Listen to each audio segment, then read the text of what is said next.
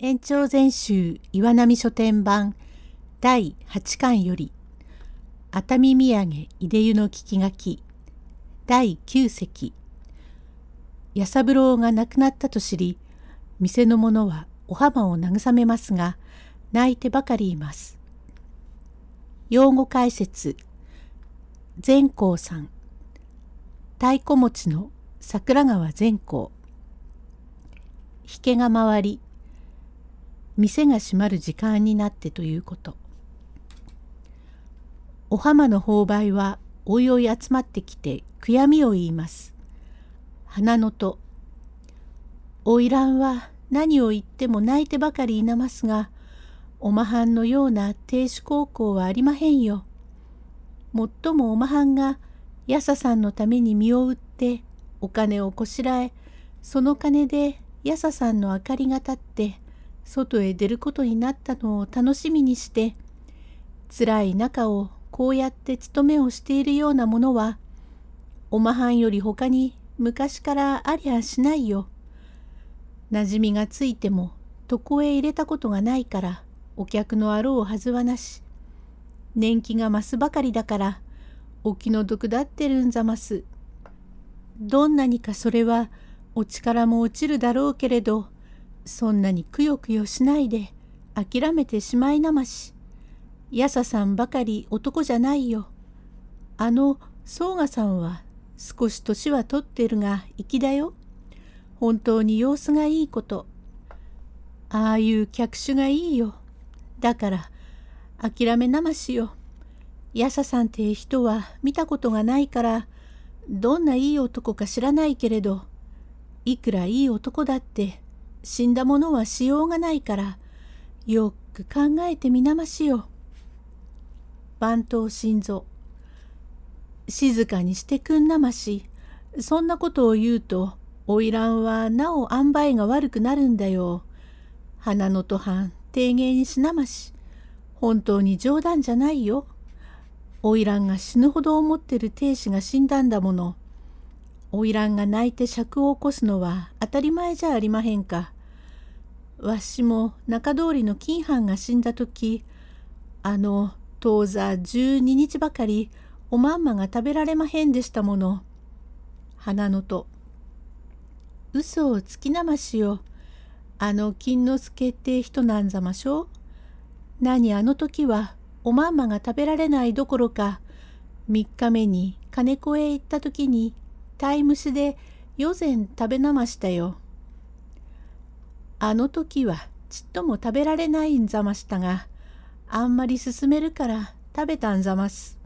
と大騒ぎでございますところへ、山口智恵の消し積みが参り、おいらん、池田さんで、との知らせに仕方なくおかしいことを言って、花魁の気を紛らすように気を取りなすようにしながら泣いているのを無理無体に顔を直さして出しました。お浜の初島は池田のそばへ座っているうちに面白いことを見ても聞いても何につけても弥三郎のことのみ思い迫り涙が膝へポタリポタリとかかるから池田も変に思って「はあああ花魁また雨が降ってきたね。決まりだぜ。花魁は大概雨天だね。かえってこういう時には賑やかなことをしちゃいけねえから、善光さん、芸をやめにしなよ。恐れ入りやしたな。何か一つ置きばらしのためにやりやしょう。ひょうたんの身振りってのをこの頃考えやしたが。ん？どういうのだいよほど難しいので、上の方をこう細くして、股を広げ、頭の上で両手を合わせ、股を膨らして、胴中を帯で締めて、扇を帯へ結びつけて平たくなるので、面白くない、そんなことをしても。と言っているうちに、引けが回り男になりました時に「おいらんお前の身の上の詳しい話は芸者や親祖衆からも聞いたが、よくまあ勤めの中で男へ操を立て、客に肌身を振らんというは感心した。今時実に珍しい。だがこの里にいるのは主人が大金を出して抱えておくのだからお客の機嫌気妻を取って後を引いてもらわなけりゃ主人の駅にならんからお前がここでどこまでも操を立て通せば主人にはとんだ迷惑なものができるんだがこれはどうしても車に勤めをしていれば長いうちにはそうはいかん。金で自由にされる身の上であるから仕方がない。しかしお前のような正しい人をこの車へ入れておくとどこまでも操を破るまいと思っても仕方なしに破るようなことになっちゃまことに気の毒だと宗我は案じている。わしはお前に惚れたばかりで来るのではない。お前の志を買ってくるのだから心配せんでもよいよ。うん、いいかえ？初島。ありがとうござます。おまはんがいつ来てもついに一度わちきがタバコを一服吸いつけてあげたいと思っても胸が塞がってろくなご挨拶もしないのによく可愛がってたびたび来てくんなますから磯野藩といつでも話をしてるんざますよ。この頃はだいぶ里言葉も慣れてできるようになったがあまりそんな言葉のしみないうちにどうか足を洗わせ体を身請けしたら「いえ堪忍してくんなまし」何無理に値引きして連れて行き無理に妾にして抱いて寝ようというのではない。お前に操を立てさせたいから連れて行こうというのだ。何も心配せんでもよい。はい、本当ざますか？お願いざますから、生涯あまにでもしておくんなまし。どうか堪忍してくんなまし。うん。まことに嬉しゅうざます。と言いながら、宗我の手を取って膝へ泣き倒れたから、なおさら不憫が増したので、ついに600両にて身請けをいたし、その他ちり金もありますが、ついにこれを根岸の別荘へ連れて行きました。第10席。池田総我に身請けをされたお浜は、翌年熱海に湯治に行きます。用語解説。クス細工。熱海の工芸品。クスノキ細工のこと。池田総我はお浜の初島を根岸の別荘へ連れてきたので娘や養子の前へも面目ないがそばへ置いて女は仕事をよくしなければいかん。花も生け徘徊も覚えていて損はないと手習いまでさせて実に我が娘のように可愛がってくれる。その恩義にほだされるものだけれども弥三郎のことは少しも心に忘れる暇もなくくよくよしていながらも義理に迫って何か言われはしないかと考えておりますは妙なものでお客様方が芸儀をお買い遊ばしても芸儀の方でお客様の方へ大変おかぼれをして一緒に寝たいのもあるかもしれません。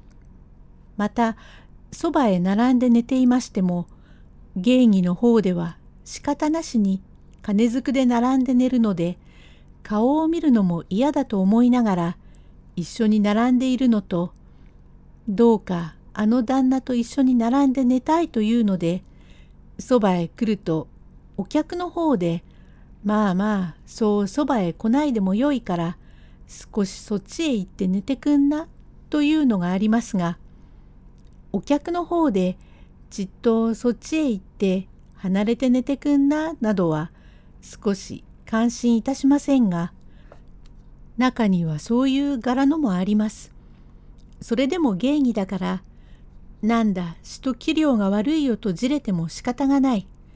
自分が悪いからしようがありませんが、このお浜はなんとなく気が置けて、主のようにハラハラしているから胸を痛め塩梅が悪くなりましたので、そうが、今は寒くって道中はできないから、春にでもなったら伊豆の熱海へ冬至にでも行ったらよかろう。というので、翌年の3月になりまして冬至に参り、熱海の富士屋の2階を借りて、見回りもいようというのでございますが、昔のことゆえ食べ物がないから江戸より食い物を籠で積んでまいります。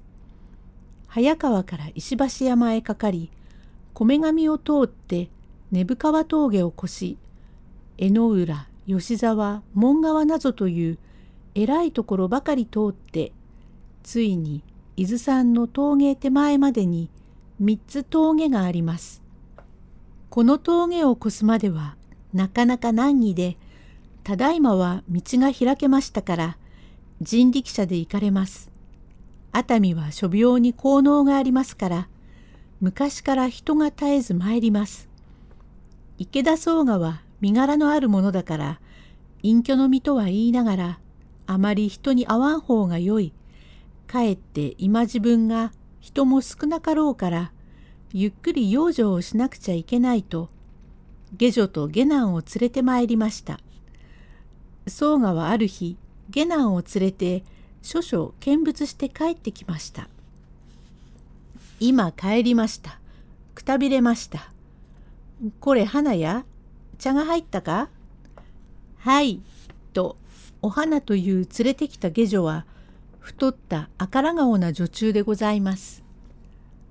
そっちの良い方のを入れてくんな。それからそっちの檻の虫物の方を先へ開けてみな。ええ、お浜。はい、と甘みを出してお茶を飲みながら、お浜。あの、向こうに見える島は何と言うんざます？うん、あれは初島というのだ。おかしゅうざますこと。わっしが岡本にいた自分の名と同じざますこと。里言葉を言うじゃないよ。したんざますのおくんなましというのはおかしい。人が変に思うから。島といえば灰島というところが八王子の方にあってわしはその灰島を忘れたことはないの。海もない八王子に島があるか？そうじゃありまへんよ。そこは島で牢なの。そんな顔をするな。どうもがんぜないところがあって困るの。しかしお前の思いが届いて成仏特奪するだろうよ。ああ、わしも引っ込まれて眠くなったから、ちっと見物に行ってこようか。わしはお湯に入って少し横になりとうざますが、花も一緒においでな。私は残りまして、お天気がよろしゅうございますから、お浴衣を洗濯いたします。というので、宗我は友を連れて出た後、女中は洗濯物に取りかかる。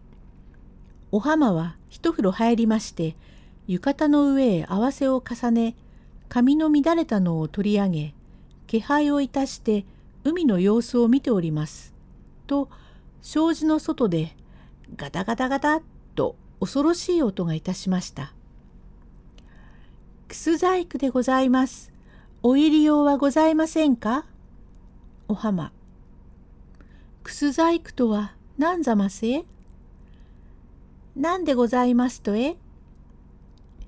いえ、くす細工とは何のことでございますよ？へえ、あの、タバコ箱おいといれ針箱にお盆や何かがございます。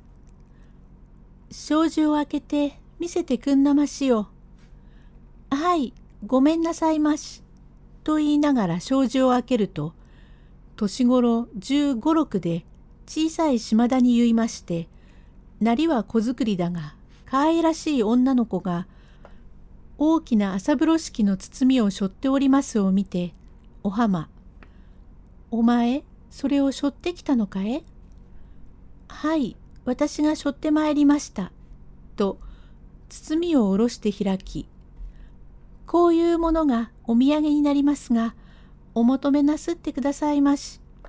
と、盆の上へいろいろ乗せて出す娘の顔をお浜は見て、びっくりいたしましたのは、三年後に別れた妹ゆえ、おお、おみなかどうしてここへ？おや姉さん、よく達者でいておくんなさいました。と言いながら、お浜の膝へすがりつき、わっと泣き出しました。第十一席へ続く。